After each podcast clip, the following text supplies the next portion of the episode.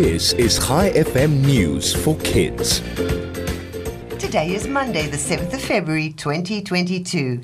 I'm Elise, and here's your news.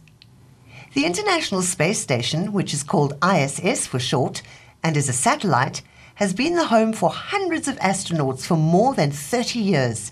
And it travels around the Earth at a speed of around 8 kilometers an hour. The satellite cannot last forever, though, and NASA, the National Aeronautics and Space Association agency, has said that ISS will leave Earth's orbit in 2031.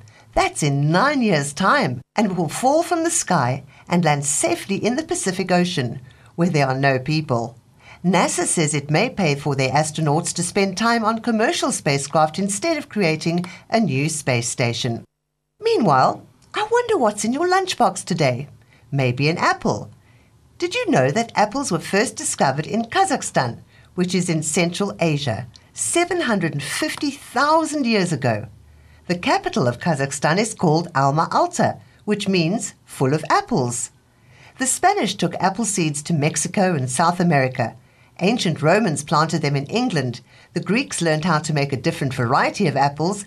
And about 8,000 years ago, farmers in Asia were cultivating wild apples. So, the apples you see today started growing on the earth hundreds of thousands of years ago. And finally, the McCall family moved into a new flat in Brisbane, Australia, where they met a ginger cat who hopped over the fence looking for a pat and some scratches on his chin. The cat did this every day.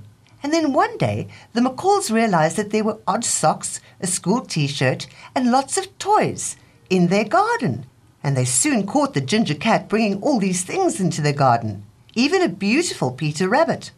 So they posted a picture of the pirate kitty and his haul of toys on Facebook. Dozens of people responded, saying they recognized the toys as being from their homes. Pirate Kitty became famous, and his owner said they could not stop him from wandering around and stealing kids' toys, and so they were looking for a new home for the kitty. He was adopted by a new family, and now he's kept very busy indoors with a very, very big box of toys. Before we end off today, I've got a question for you. How many tickles does it take to get an octopus to laugh? Tentacle! Thanks for listening. I'll be back with you again tomorrow morning with more news for kids. This is Elise, over and out.